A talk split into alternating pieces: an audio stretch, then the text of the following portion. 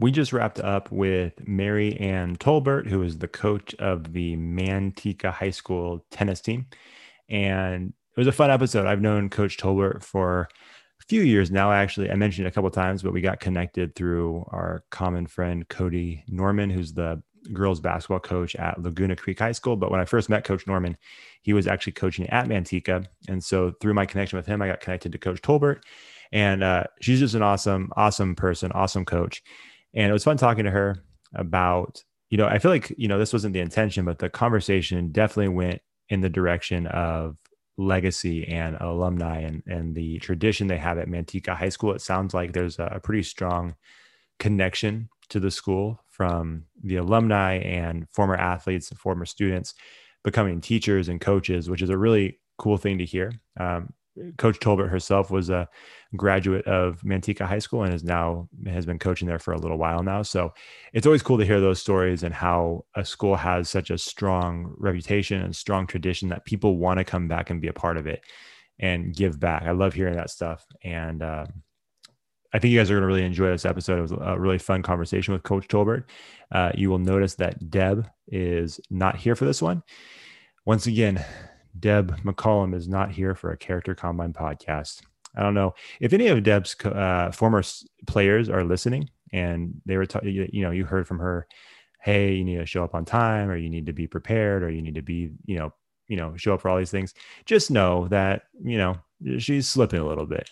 Uh, no, we're kidding. She she let me know in plenty of time that she wasn't going to be here. So, uh, but as you guys know, if you've listened to any of our podcasts, if one of us is not here, we'd love to take this opportunity to roast the other one. So anyways, we did miss Deb. But that being said, it was an awesome interview with Coach Mary Ann Tolbert, and I hope you guys enjoy it. See ya. Now it is time. Now it is time. Ladies and gentlemen, welcome to Character Combine. Character Combine. Yeah, you ready? Yeah, you ready? Winning goes beyond the scoreboard. The scoreboard. Coaches, coaches, I want you to have the type of voice, type of voice your athletes will hear decades later and still recognize the leadership that you hold in their life, in their life, in their life. Get this thing, get this thing started. Welcome to the Character Combine Podcast. I'm Josh Takimoto, and Deb is not here with us today, but uh, that's okay because we have an awesome guest with us. It's the Manteca tennis coach, Mary Ann Tolbert. How's it going? It's going great. Thanks for having me. Yeah, absolutely. Thank you so much for, for doing this. Um, I have to say, I'm looking at your, nobody can see this. This is not a video podcast. This is audio only, but behind you is, you have the Wrigley Field, home of the Cubs uh, sign, yes. There, replica sign. And it reminds me of a funny story because I think you and I know each other through Cody Norman, who we had on yes. this podcast. And he's been, he was going to the Combine for a while. And I spoke to his teams a couple of times. And then I think, um, I, I forgot exactly how it happened, but you and I got connected through him. Uh, while he was still at Manteca. But when he went over to uh, Laguna Creek, he asked me to speak to one of his classes. Well, it happened right after the, uh, I think it was two thousand sixteen when the Cubs knocked the Giants out of the playoffs. I'm like, I don't want to, I don't want to talk to this dude right now. I don't want to go talk to his class, you know? And so it's bad timing. I did it because it, you know, it's Character Combine. I still have to do it. Be, right. a, be a, not be a sore loser, but I'm like, oh, but I know you guys are big, uh, you guys are big Chicago sports fans. So I've got to ask, are you from Chicago?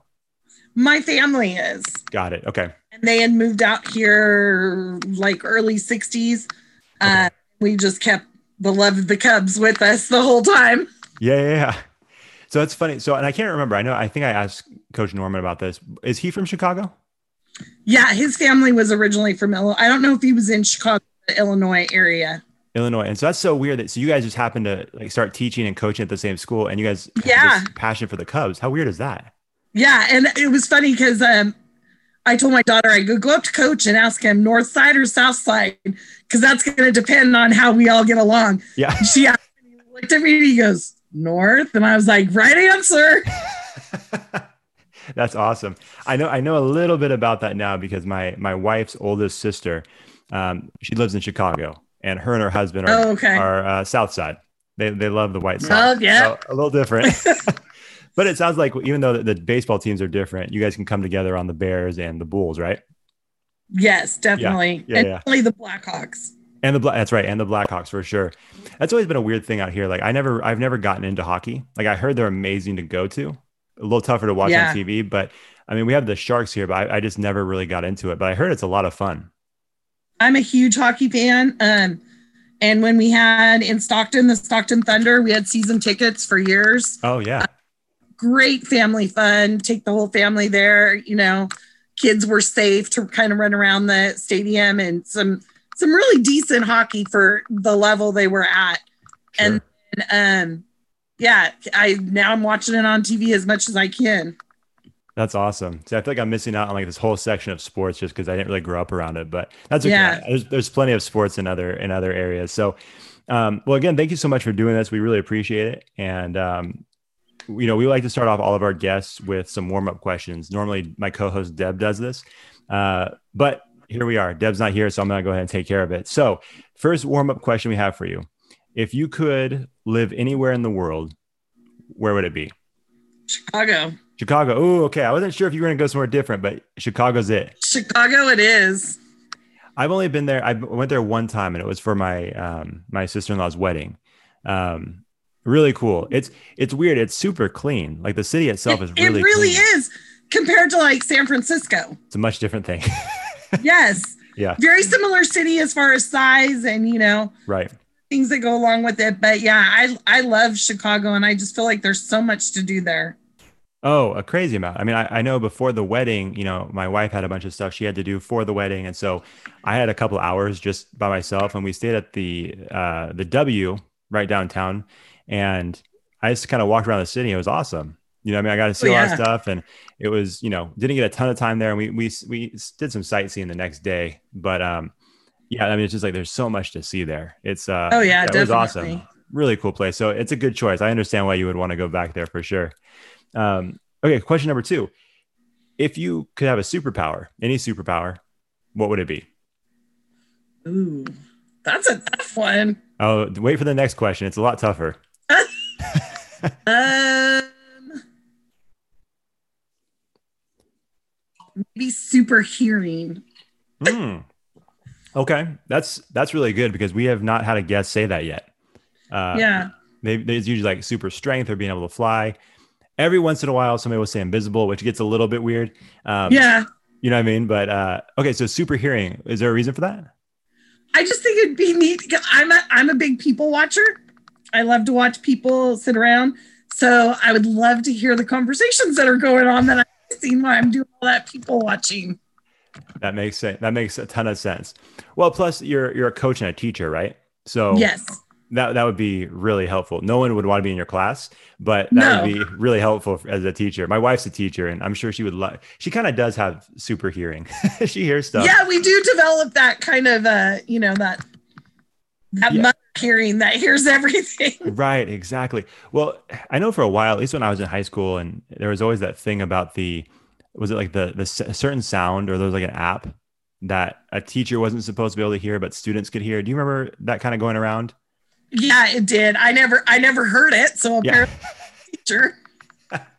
yeah, I, I know. I, I guess my, I guess I, I kind of missed it. Maybe I was, you know, maybe I had bad hearing. I don't know, but I never heard, I never heard anything. So yeah, I missed the boat. I mean, I was a little too old for it. Um, okay, so perfect. So Chicago, super hearing. Okay, this last one. This last one's tough, but maybe not for you. I don't know if you're a big fan of music, but this is Deb's signature question, and she calls it her life song question.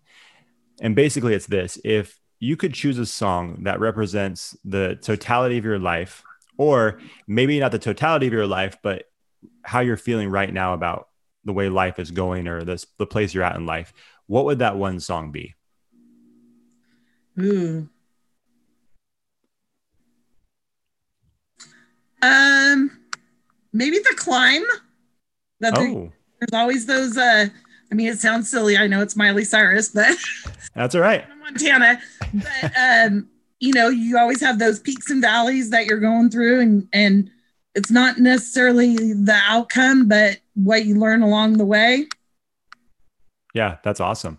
Yeah, we don't judge here. Miley Cyrus, it doesn't matter. We've we've heard all kinds of songs. It's all good. So no, that's a great answer. Hey, you survived the warm-up questions. Well done. Oh, all right. There we go. So the rest of this stuff is easy. This rest of the stuff is about you and, and your, uh, your coaching background. So The first question that we like to ask everybody is, what is your athletic and coaching background, and how did you get to where you're at today? Um, I was raised pretty much on sports my whole life. We um, we started really young playing sports uh, through C Y O, okay, uh, through the church program. Got it. And um, my dad was a coach. My grandfather was part of the program. So we grew up watching and being down at the gym and playing. And so uh, in our younger years, I played basketball, ran track, did um, any sports that they had through the C Y O program. And then, of course, when I was in high school, I did um, basketball, and I played a little bit of softball. Okay. And then at what point did you jump into coaching? I did not jump into coaching until about oh, sixteen, seventeen years ago. It was okay. something always thought about doing and wanted to do, and um it just kind of fell into my lap, and it was at a perfect time in my life where I could make it work. I, my kids were still really young, um but luckily I have a really strong family support system that were able to help out with um you know covering everything. And because we're a sports family, you know it all of a sudden became like a social thing. My mom, my dad were there to watch. They brought my kids. My kids were part of it. You know, next thing you know, they're getting water down the bench, you know, stuff like that. So it actually really um, kind of grew our social circle, you know, as you're meeting all these, these girls and their families and stuff like that. And um, I, I would say it was a highlight of the week for my kids and even my parents, um, you know, game nights and stuff like that. Yeah. That's awesome. That's something that we've we've heard from other coaches on this show, that it does become a family thing. And so sometimes when there's this balance between, okay, how do I be the best uh, mother or father, and then how do I also become the best coach? Sometimes, I mean, it's such a t- you guys do such a time-consuming job that I know it's always a struggle for people, but I feel like the the common solution for a lot of people is involve the family. Like bring your kids out to the field, have them be the, the water boy or girl, or have them involved somehow. So it sounds like, I mean, you didn't just involve your kids, you involved everybody, which is really yeah, cool. It, it really became a, um, a family affair. And um, they were, I, when I was in high school, I, I don't, I don't remember until like I was um, a freshman in college, actually playing a basketball game where I didn't have someone in the stands. Because at that point, you know, my brother was still in high school. So my parents were splitting, and in college, you tended to play further away from home. So I had always had that support system. And so when I jumped into um, coaching, that just came really natural for my parents to jump in and to be part of that and be, you know, supportive. My dad um, would keep, you know, shot, shot charts and all kinds of stuff. My mom helped with stats and, you know, and watching my kids at the same time. So um, yeah. it, it really did. It, I couldn't have done it without the the support from my family. Sure. And then, so how long, so you played in college as well? You played basketball in college? Yeah, I only played one year in college. And then I just, well, I wasn't really into it. I had played for so many years, and it was just kind of time to hang up the, the shoes. Got it. Okay. So you cut, you, you experienced a little bit of burnout. Yeah. Got it. it. It was just, you know, going to school, and then you go to practice, and then, you know, I was trying to work a little bit in there, and got it. You know, it just becomes overwhelming, and something has to give. And, you know, there becomes a point where, especially as a female athlete, not so much now, but in, you know, nineteen eighty-eight, when I graduated, you weren't looking to go on anywhere and play after college as mm. an athlete. So did you really want to put in that extra three years or whatever? Right. That makes a lot of sense for sure. Well, you know, speaking of that, um, how crazy, I'm, I know you've seen it the, on E S P N, SportsCenter, all that, the, the differences between the N C double A men's, you know, weight area and the females. I was, I was blown away. I mean, I think yeah, everybody I, was, but I mean, it was just, I can't believe that. It's just, yeah. I mean, it's, it's gotta be, I mean, as you, as you, like, as you said, like the, the, the world of women's sports has, has changed a lot, I'm sure, since you played. Like you said, there is some opportunities to go and play pros, but even still, like there's still this huge gap between the two, right? As far as oh, yeah, definitely. opportunities and, and resources and stuff like that. So, you know, I, I'm sure someone who, who was a college athlete, I mean, like I said, that had to have been a really frustrating thing. And it probably, you know, I don't know, it oh, probably definitely. just messed with you a little bit, right? Because you're coaching young ladies and like, that's kind of the stuff that they're having to deal with, which is a yes. really frustrating thing. So like, how do you navigate? I mean, I know it's a different situation with the pandemic and you're not, you know, coaching like you normally would, but like how, as a female coach, how do you navigate those types of situations with your female athletes? It's- It's tough because you don't want to make excuses for it in any capacity. And I think when you, you know, you hear up the chain, a lot of it has to do with money. You know, what brings in the most money gets the most stuff for their programs, that kind of thing. And at some point there's just, you know, there's got to be some sort of equalization regarding mm-hmm. money. Right. Yeah. And I just, Yeah, I was just, like I said, I was just blown away when I saw that picture. I'm like, oh, because, you know, you heard, I heard some stories and it's like they, this, this athlete posted this picture. I'm like, oh, okay, must be pretty bad. And then you see the picture like, oh, it is really bad. It's a, a rack of weights versus, you know, a, a complete gym basically. Yeah, um, absolutely. Yeah, no, it's gotta be frustrating for sure. Um, I lost my train. I lost my train of thought. That was not one of the questions I had, but what you said just reminded me of that. So I kind of, I kind of lost it there. Um, So how did you, so how did you end up at Manteca? So I went to Manteca High. Okay. Um, graduated from there oh. and I've always stayed local here in town. And um, a friend of a friend had said, hey, they're looking for a freshman coach if you're interested. And I was like, oh yeah. So I gave a phone call and it, they were, they were kind of, you know, we were, they were heading into season and they were on short time and they were like, oh, that's perfect. And it just kind of fell in my lap and then ended up working out. And then, um, so as a result of that, I ended up um, deciding to go back to school. I, I had been working as a um, certified paralegal and I went back to school, got my teaching credential and eventually ended up teaching at Manteca High now as well. That's awesome. Well, I, and I always, I'm always interested too, when a coach has the opportunity to coach at the place that they graduated. How special was that for you? It's the greatest thing in the world. I, I mean, I, my kids have all, my mom graduated from Manteca High. Then me and my brother did. My kids went, have gone through there now. And the opportunity to go back there and to give back and to be part of that. Um, we have our tradition of excellence. Yeah. It, it's huge. Oh, that's a, that's incredible. Well, it's like you guys, your entire family's just been there forever, it seems like. And yeah, we have. Well, let me ask you this, because so I went to Casa Roble High School and my mom and her sisters also went to Casa Roble. And it was crazy because there was a couple of teachers that were there when I was there that were also, like, they were just starting out when, when my family went there. So I uh-huh. imagine for you guys, that's gotta be the case, right? There, there has to have been some crossover between family members and teachers and faculty. Yeah, and absolutely. My mom um, was not a big athlete. Okay. And there was a P her P teacher, Miz Goff. She said, you're going to go in. She's going to hate you. You know, she hates all the freshmen. Blah, blah, blah.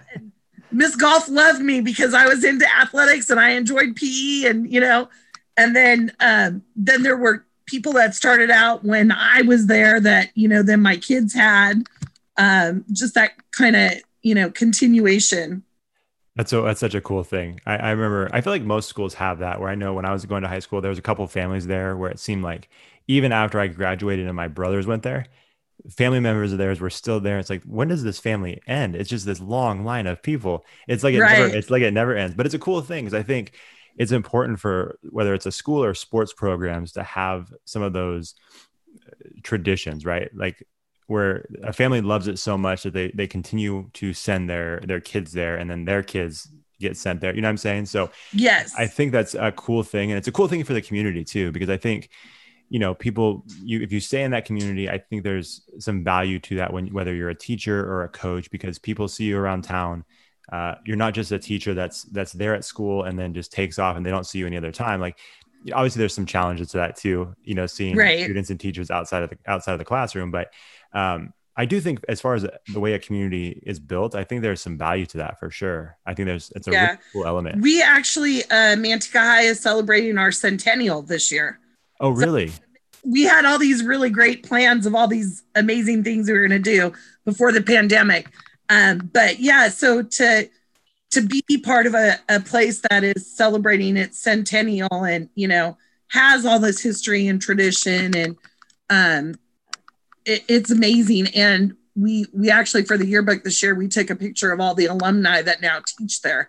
And it was a huge amount of alumni that that have come back to teach there. I think we have teacher work in some capacity on campus. I want to say close to thirty people. Really?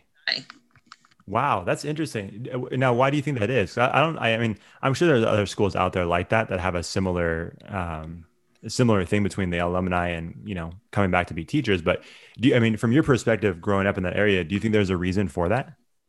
Um, I I think it's partly. Uh, It's just, it's the Buffalo tradition. And, you know, you go through there and you can't imagine being at another school because of this tradition that we've kind of established. I think particularly if you're very active in um, sports and other activities um, around town, um, that that we tend to take a lot of pride in what we're doing at Manteca High. And we're always looking to do better and to, you know, establish these um kind of legacies of, of programs that we have. Um, so I, I think that has a huge um, amount to do with it. Sure. Well, and speaking of that, I, I wish I, I wish I would have done a little bit more research on, on your record and all that stuff. But if I remember correctly, you guys did pretty well, right? While you were coaching basketball? Uh, yeah, we did all right. We, um, yeah. uh, we went to uh, playoffs. I, we never ended up in state or anything like that, but But basketball, we were successful. That's awesome. And then you coached your daughter as well, right? Yeah. What was that? What was that like? I'm trying to think. I don't know if we've had a coach on that's actually coached their their child at the school that they're at. I don't think you might be the first one. So you're speaking. Yeah. No pressure. You're speaking for all of them. It, it's a challenge.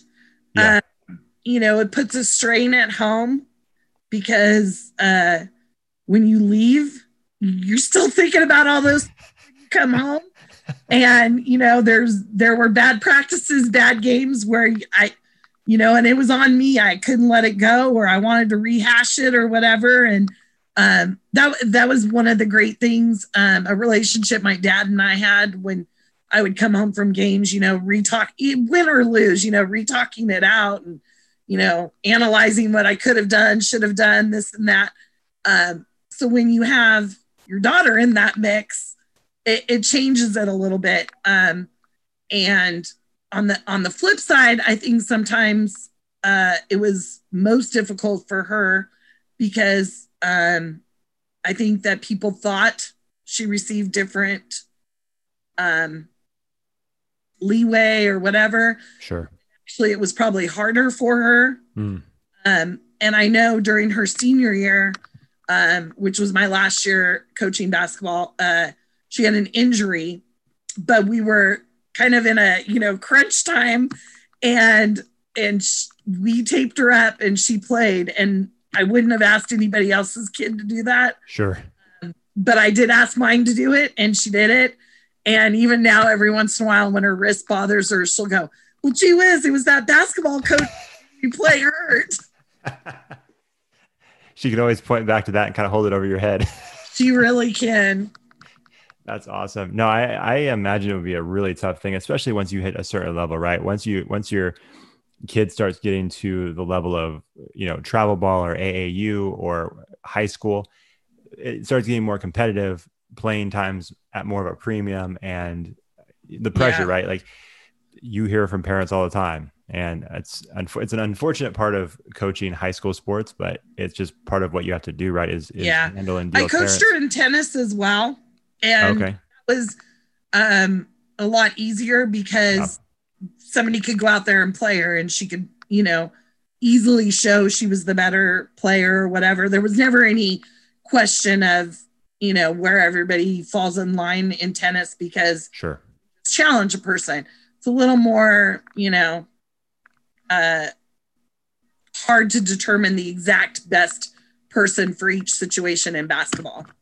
Right. No, yeah, that's, that's a great point. It's a very different, different thing. Well, I, I remember, go, you know, when I was playing baseball in high school, being right next to the tennis courts and watching their practice versus our practice, or, you know, watching the basketball's practice versus their practice, very different thing. It's a very different sport as far as just, you know, the practice intensity and all of that. So I imagine that does carry over into playing time and even the parents. I'm sure you still hear from parents every once in a while, but I can't even imagine it's the same thing. I can't imagine. Yeah, I know. Um, Way different now.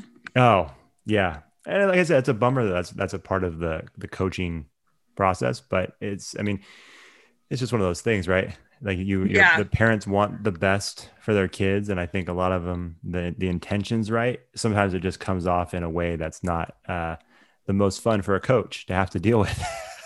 Yeah, it's uh, tennis is really enjoyable to coach, and I'm still enjoying it. Yeah, um, I I don't think I would give anything to go back to basketball. Yeah, and that's that's coming from someone who's a basketball fan, right? Like, yeah, you love the sport, but you know, to get to that point, it's just, it's a bummer. It's a bummer that coaches can get to that point. It really is. It, it's tough. Yeah.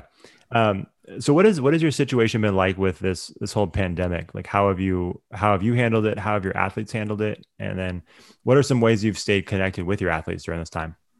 Um, well, one good thing that we have at Manteca High, we're using the, the teams uh, feature. So uh, we're able to have like little chats and stuff like that. So we've kept kind of a running chat going. Um, in the beginning, we just kind of, you know, ev- the girls that are going to play tennis on the regular are out there playing anyway. Um, you know, fortunately tennis is a sport where, you know, you've got that six feet distance, sure, obviously, so they can, um, it, it, it can continue on, um, even during the pandemic. So, um, just, you know, kind of sending text here and there to keep in touch with them, um, trying to keep them apprised of what what was going on always, as far as as we headed into the end of summer. You know, we're probably not going to have a season. Okay, it looks like we might. Nope, nope.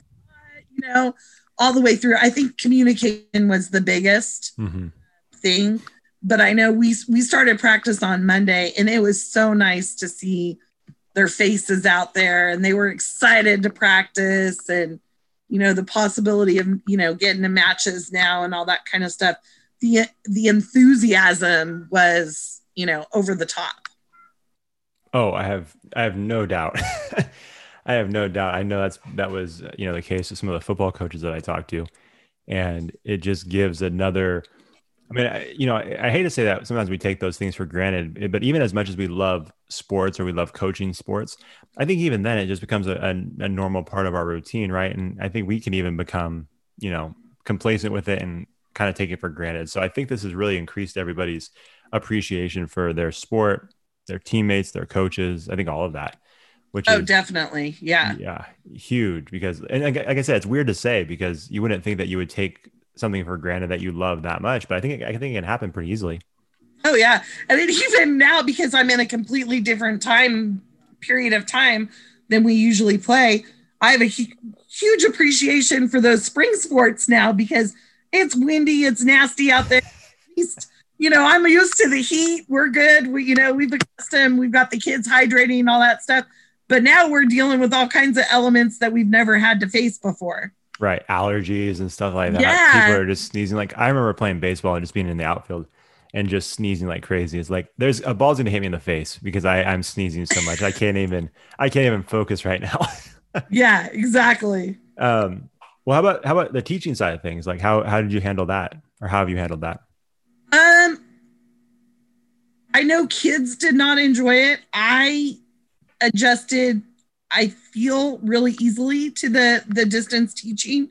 Um, I got my master's online, so oh. I've been used to doing online sure. myself. So I kind of took some of the things that we did there and implemented them into what I was doing um, with my teaching as much as I could. And I tried to keep it real simple and basic for the kids so that they were getting, you know, what was required of them without overwhelming them, because I think there was at that beginning, there was a real difficult balance of teachers not knowing how much was too much, because you're thinking they're home all day, but, you know, they're not working on things all day. So, right. you know, I tried to, tried to make sure that my class was not one that was overwhelming them and, you know, digging them in a deep hole or whatever.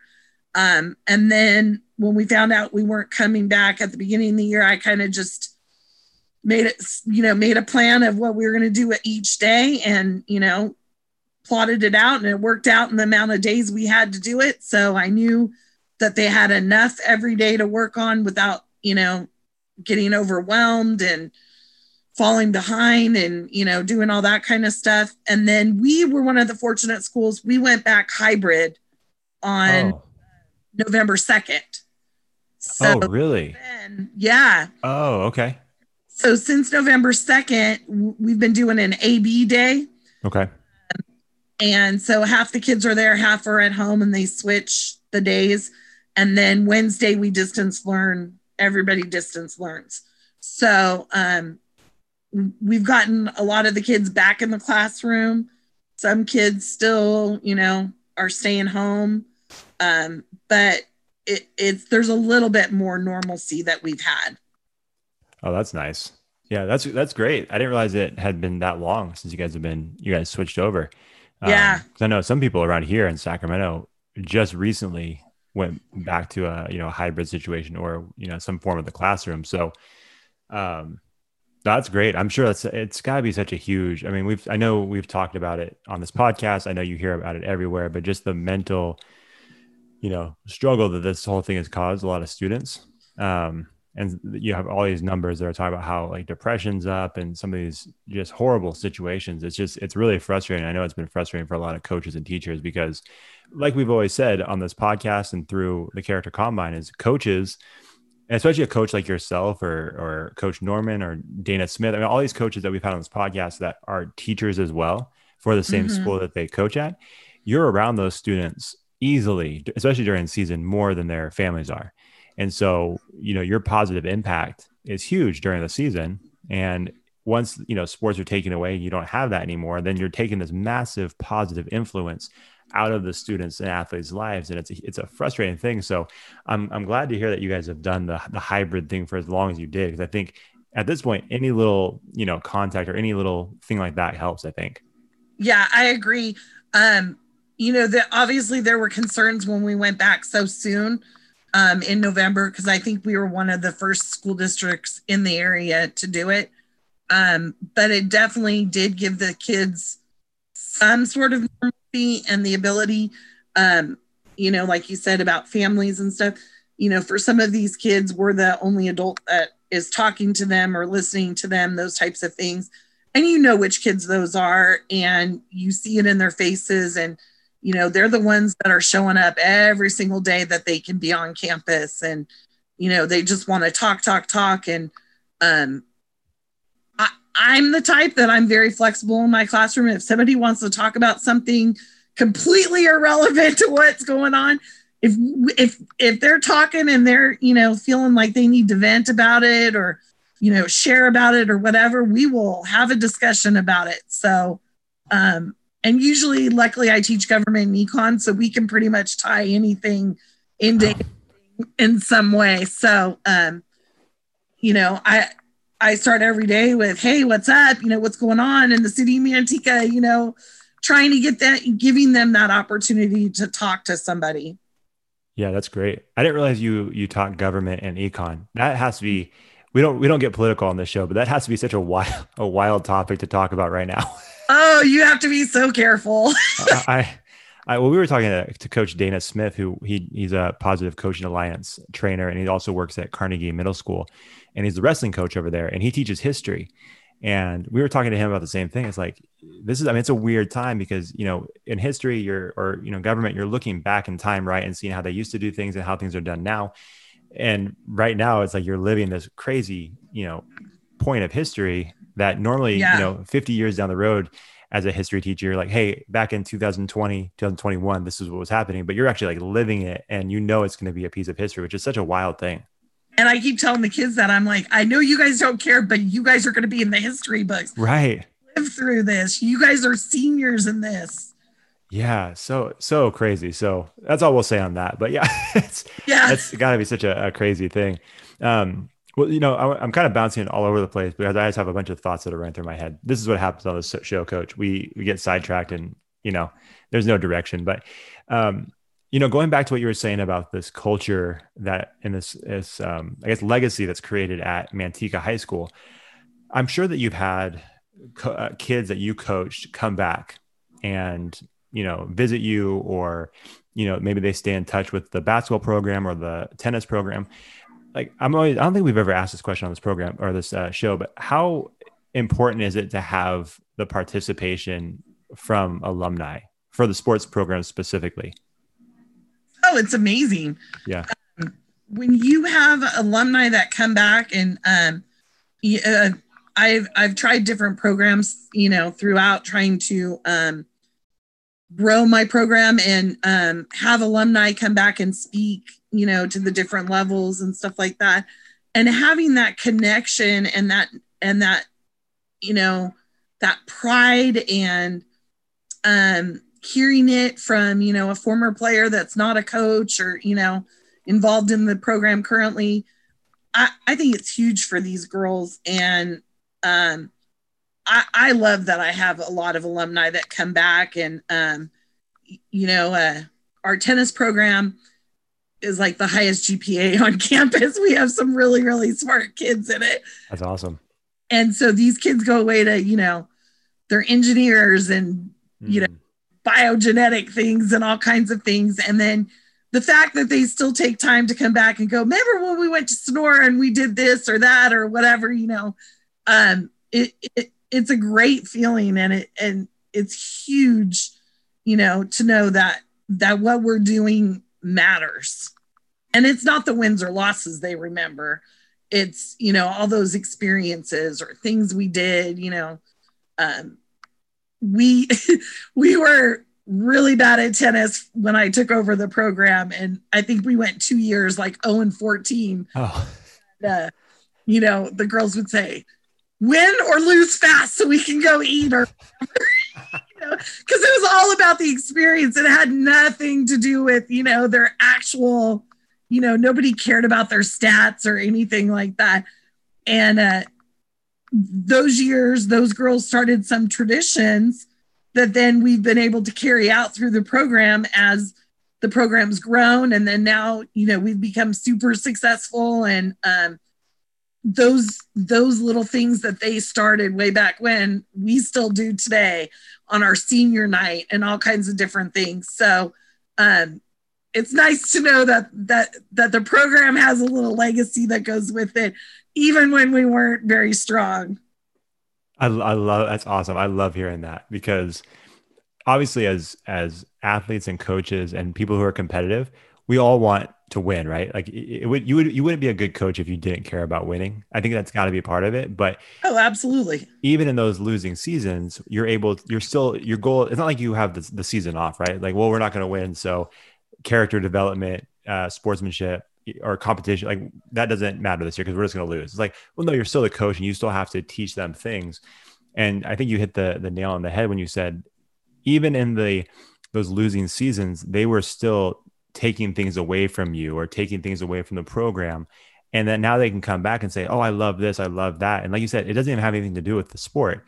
No. It's all about the culture that was created in that program. And I think that's what I think some coaches I wish would, would realize, that even the coaches that are in programs that maybe have not been good for three, four, five years and are struggling. Sometimes I think coaches kind of throw their hands up as like, well, like, what are we doing? Like, we can't win. And they just get frustrated, which is understandable. But at the same time, you still have an opportunity to teach in those moments. There's a lot of life lessons in losing. And oh, probably, absolutely. You know what I mean? And we're probably like, there's a lot of people out there that might lose more than they win, but you still take something away from those losses, and that's going to help you develop as an athlete. And even more importantly, as a person down the road. Um, you know, again, I, I know I've mentioned him a couple of times, but like Cody Norman, it, it's so awesome to see the success that he's had over the last couple of years at Laguna Creek, because I remember, you know, talking to some of his teams early on at Laguna Creek, and, you know, they didn't have the best yeah. record. And then now you see this, but again, the reason I like Cody so much is because he's always talking about character. He's always trying to you know, do the best for his girls and on the team. It never, it never, it never seemed to phase him. I'm sure there was moments where he got frustrated, but it never seemed to phase him. And now he's seeing the, like the fruits of that labor. And right. so same for you with the tennis team. It's like, yeah, let's create some fun traditions. And oh, look at this. Now we're starting to win and now we're having more success. And, you know, yeah. that's a, that's a really cool thing, thing to hear. I think that's important for a lot of coaches to, to hear, because especially coaches who are, you know, maybe having more losing seasons, it, I'm sure it's a frustrating thing and it makes you want to potentially quit, right? Like, I'm sure that's a place where you get as a coach. Oh, absolutely. Yeah. And like you said, I mean, we're competitive by nature. That's why we get in this. And right. not only do we want to teach the sport, but we want to win. Right. And, you know, and you're going to have, and sometimes I think I want it more than the kids want it, you know, because it, it's a very, um, even from the time I started coaching to now, the um, difference in kids and the world we live in, you know, although they might want to win, you know, that competitiveness, it's not, it's not maybe nearly as clear as I want, you know, as earlier kids, I don't know, when I was growing up, it was like, you know, you wanted to win. win. Right. um, but uh, yeah, it's, it's tough to lose. And, you know, I'm looking at, I, I'm probably wrapping up this season um, with, with my last really, really strong season. And then I'm going to have to start rebuilding a little bit. Hmm. Um, and I haven't had to do that in about eight years. So yeah, those traditions are going to be really important again to keep me laughing, keeping the girls laughing and, you know, enjoying ourselves out there and knowing that, you know, the hard work will eventually pay off. Um, and, you know, and even when we're winning, uh, you know, in tennis, you know, your strongest player is playing their strongest player. We didn't always win a lot at number one or number two, but we were always more so really deep as far as, you know, all the way up to a decent number twelve. But those ones and twos that went out there every single day and played and lost, but played their heart out and they didn't, you know, they felt like, oh, I'm the only one who lost today or whatever. No, that's, it doesn't matter. The team won as a whole or whatever.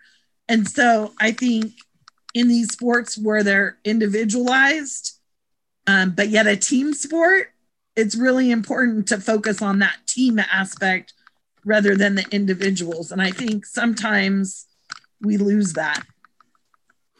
Yeah, no, I, I completely agree. That's always the fascinating thing to me about those types of sports, golf, tennis, um, cross country, sports like that, where it is a individual sport, but it's wrapped up as a team, right? Like scoring is, there's still team scoring.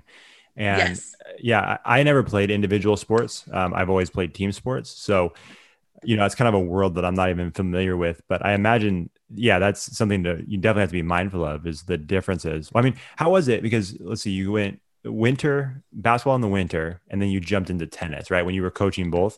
So was that, is that a well, weird tennis tra- was in the fall. So I went from That's right, fall to basketball, and then I would have spring off, and then you would start basketball and summer tennis.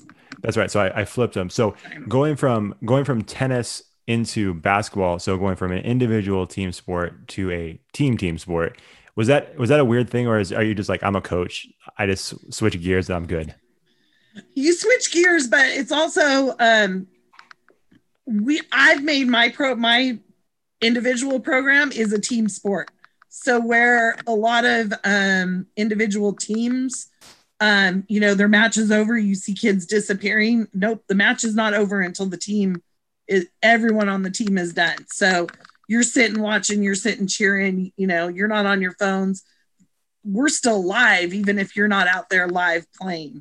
So um I think I actually took a lot of my team knowledge from basketball and really made tennis more of a team focused sport than individualized.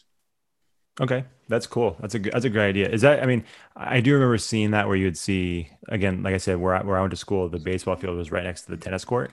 And so we would have games or practices while those were going on. And, and you did see people walking away, which I always thought was kind of a bizarre thing. Is that, I mean, is that a kind of a common thing in that sport, or is it, do, are there a lot of coaches that have your mindset where, hey, we're all a team, so we all stick here or stay here until everybody's done? I, I think it's more a common thing where you see them individually leave and stuff, because I wasn't necessarily a tennis player. I was a team coach. Sure. Yeah. Those philosophies with me, but as an individual who played tennis and then is now coaching it, I think they still see that, that individual thing. Um, you know, there are a few teams out there that I see that are more connected, like our team. But um, for the most part, you know, even if they are waiting around to leave, they're on phones, they're, you know, doing homework or something. And we just don't do that at ours. It's, you know, everybody's there for everybody. So it doesn't matter if you're number one or if you're number twelve, the entire team's going to watch you if you're the last one playing. Yeah, I, I think that's a good thing. Again, I, I might be biased because, I, like I said, I've I've come from team sports, but just the idea of someone leaving in the middle of a match for someone else. Yeah, could you imagine someone just getting up in the third quarter and saying, all right, I'm taking off? Right, exactly. I mean, it's like, you know, I know it's a little, maybe a little different at the pros, but like, I played baseball. And so if our starter, starting pitcher, you know, pitched five of the seven, seven innings, and after the fifth inning, he's like, all right, guys, I'll see you tomorrow at practice. Like, what? Yeah, you took, exactly. You took off? You, yeah. It's a weird, yeah, it's a weird thing. So again, I didn't, you know, I, I know I didn't play those individual sports. Well, it, you know, I don't know. I always just felt like team sports were more fun. They seem to be more fun just because of the camaraderie that is created. Um, but I agree. I, I love, yeah. That's why part of the reason why probably I love coaching doubles is because you still have those two people on the court right. working together. And I think, um, I know for my daughter, she played doubles her first year as a freshman and she absolutely loved it. And then because of her ability, she had to move up into singles. Got it. She played it because that's where she belonged, yeah. But she just waited for the end of the year doubles tournament every year because she was so used to being out there with a team and having that other person on the court and stuff like that. So um, she always looked forward to at the end of the year when you could come back and play as a doubles um, to go to individual sections. That's what she enjoyed, was being on the court with someone. That's awesome. Yeah, no, I, uh, I think I'd probably be in the same boat. It's, I'm sure if you're just used to it, it's, you know, it's probably not that, not that weird for you if you're used to individual sports, but for me, it's, it's sometimes it's hard to, for me to wrap my head around. Also, there aren't too many individual sports that I would have been good at. I know that. And I, I'm honest with myself. Like I, I don't, I don't golf. Uh, I'm not very good at tennis, and, you know, I'd be awful at wrestling. There's a lot of individual individual sports that I would have no business doing. So I'll stick to baseball. That, yeah. that's, that's better for me. Um, You know, one of the questions, one of the questions, and I'm really actually really interested in hearing this answer from you because of your connection with the school that you're teaching at and coaching at. We like to always ask coaches, you know, if you're looking back, you know, our, our big thing is how coaches and teachers have such an incredible impact on the athletes, and how that impact can sometimes, especially for athletes, cause those athletes to, you know, maybe they go to the next level and play in college, or may, maybe even they, you know, go to that next level at the pro level. But sometimes your impact as a coach causes, maybe they're not going to reach that level, but they're going to go on to coach, or they're going to go on to teach, just because you had such an amazing impact on those people in your life. So for you, what coach or teacher, or maybe both, had a really big impact on your life, and that you kind of attribute some of the things you do today to them? Um, teaching wise, I had a teacher in seventh grade. I was super shy, didn't like to talk, would not do an oral report if my life depended on it. Wouldn't do a podcast. It wouldn't do a podcast for sure. um, and she made me do one, and she, you know, she modified it um, to get me through it. And just the, the fact that she saw me as an individual and helped me through that shyness and that, you know, honest to goodness, fear of getting up in front of my peers. Um, that really led me to wanting to be a teacher.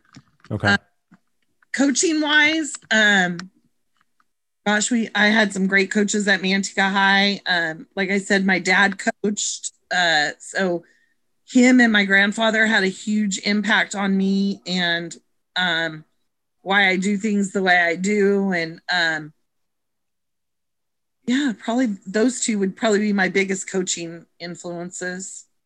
Let me ask you this, because I, I always enjoy asking coaches this who have, who I know coach their, or coach their kids. Were there a lot of moments where your dad would tell you something and you were that the, the athlete that wouldn't do it, and then if another coach came in and told you the exact same thing, all of a sudden it was like, you got it. And then did that flip? So when you were coaching your kids, did they, you know, you were trying to tell them something and you get frustrated. It's like, oh, why don't they just get it? And then another coach would come in and tell them the same thing you've been teaching them for years. And then they would automatically do that. Did that happen all the time? Yeah. Yeah. Okay. I think every, I, I like to ask yeah, the question. It's just different coming from that other person that is not your parent. I think so. It's just like the familiar voice, right? I, yeah. I, it was the same thing with my dad. My, I remember one time specifically, my dad kind of threw up his hands like, like, seriously? Yeah. Oh, that's weird. We we've been talking about this for, for months and you couldn't, you couldn't figure it out, huh? And then all of a sudden yeah. this other coach does it. So yeah, I'm always, I always find that it's just so funny to me. And every coach has the same reaction you do. It's like, yeah, that happened. Yeah, exactly. Yeah. Yeah. I did not, um, it didn't even faze me most of the time because it was like, oh, yep, that's happening. Right. Well, then it's like the competitive side of you is like, at least you got it. I don't care. This is going to help us win games. At least you got right. it now, even though you wouldn't listen to me. Yeah. Well, it's funny now because, um, you know, Manteca used to be really small and we only had the two high schools. It was Manteca versus East Union, the rivalry. Okay. Um, now we have uh, three high schools in our um, city and five in our district. Um, and my daughter actually is at East Union, which was when I was in school, my biggest rival. She works as a, um, a para in the special ed classes. Oh, and cool. Took over the tennis program. Oh, we're coaching against each other now. And I see her do things and I was like, yep, you know who taught you that? That's amazing. And it was really, it was a lot of fun, really cool. Uh, the first time that she came and brought her team to, to our courts, we had a giant sign that said, welcome back, Trader, and stuff on it. And, um, yeah. But it, it's a lot of fun and it's a nice little rivalry, and I, I'm excited to see, you know, what she can do with the program and grow it.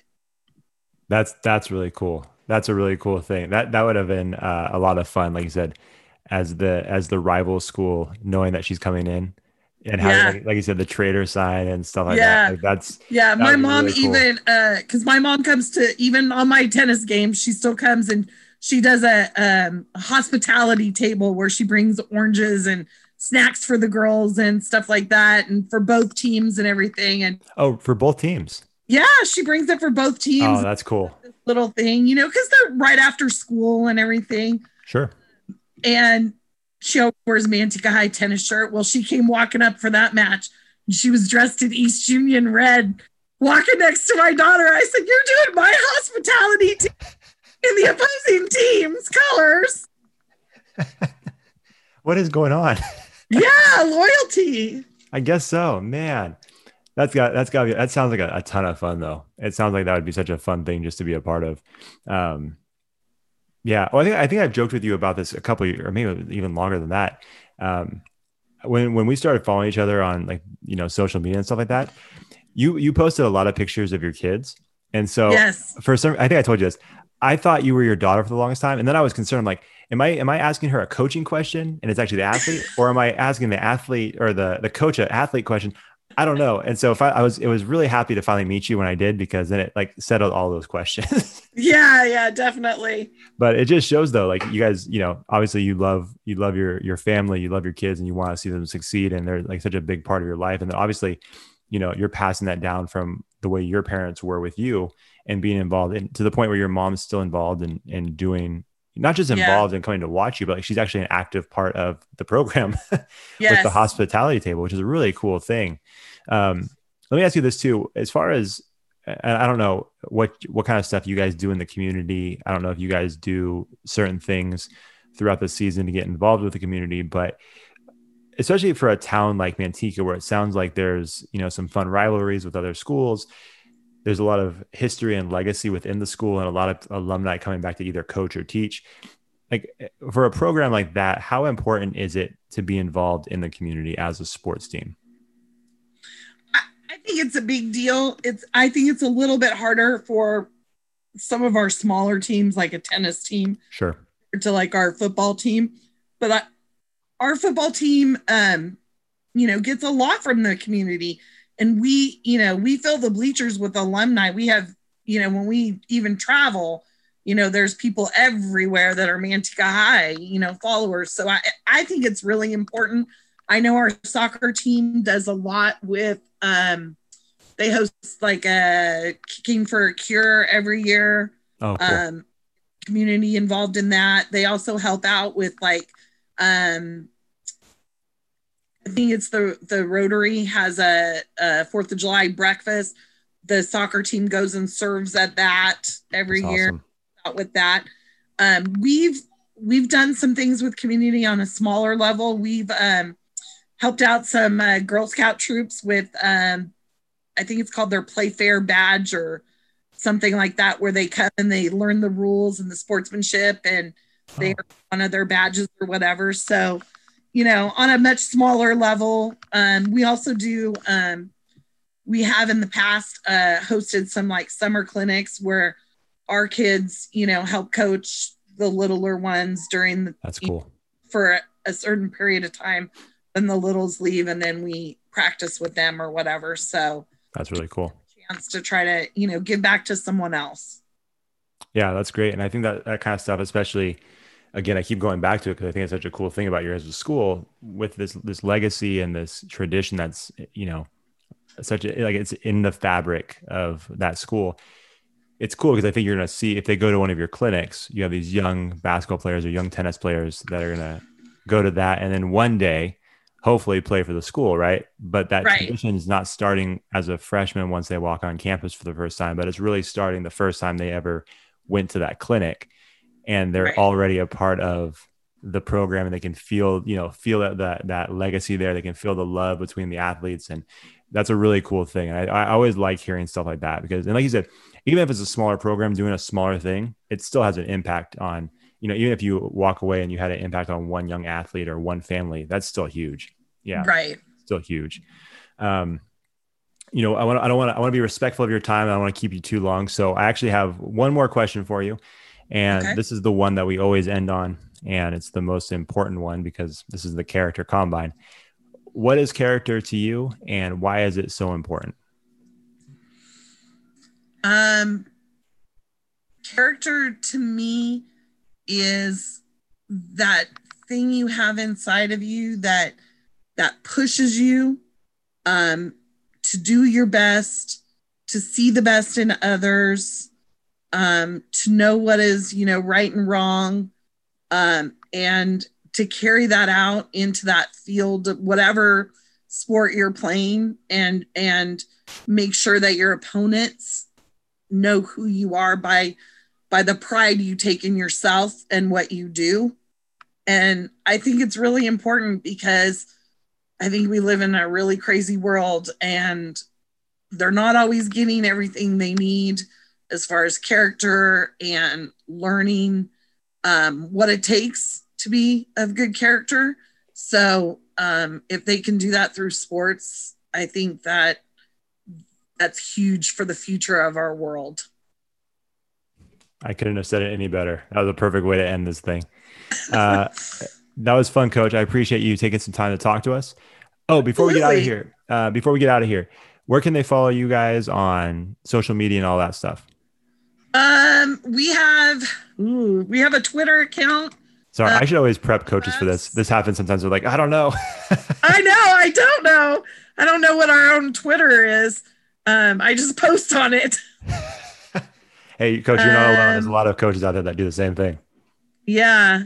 Um, Manteca High tennis, Manteca High girls tennis. Okay. I think is what it is. Perfect. Well, we'll tag you in everything that we post on Instagram and Twitter and stuff like that. So, okay. Um, sounds if you, good. If you guys are listening to this and, uh, you, you can't find it, just check out our posts on either Twitter, Facebook, or Instagram. And we'll make sure we tag, uh, uh, everything Manteca tennis and all that. So you guys will be able to find them for sure, but make sure you guys follow them and, uh, check out everything that, that they're doing, uh, throughout the school year. And hopefully, hopefully next school year is back to normal. Uh, oh, let's hope so. I just got my crossed. second vaccination today. Oh, there you go. There you go. I'm, I'm trying to help with the cause. Yeah. That's great. I know a lot of people appreciate it. um, hey, you guys can follow us at Character Combine on Instagram, at Sports Character on Twitter. at Character Combine on Facebook. You can also check out our YouTube page. We don't post a ton there, but we do have some clips from previous Character Combine events. Also, you can find our one hundredth podcast episode there. We did one video podcast. You can check that out. And also, I know I've said it in the last couple of episodes, but I think it's worth repeating. We just started a Character Combine coaches group on Facebook. Uh, I know Coach Coach Tolbert is actually part of that group. So uh, I would definitely encourage any any coaches that are interested, send us a request and we'll let you into that group. Also, if you have any other assistant coaches or other coaches that are in your life, I would definitely recommend that they join the group. Uh, we're trying to create a space for coaches to get connected to other like-minded coaches, as well as, you know, have some discussion. I know you can follow us on all those social media places that I mentioned earlier, but really there you're just kind of following what we do. This coaches group is meant to, you know, create some conversation amongst coaches that are doing amazing things and are focused on creating character driven athletes. So uh, that's it. That's it. That's it for my pitch, Coach. I'm done with it. Uh, Coach Tolbert, thank you so much. This was a lot of fun. And uh, hey, baseball's base. We're going to get a full baseball season. That's going to be fun. I'm so excited. Can't um, wait. I've been watching a lot of spring training.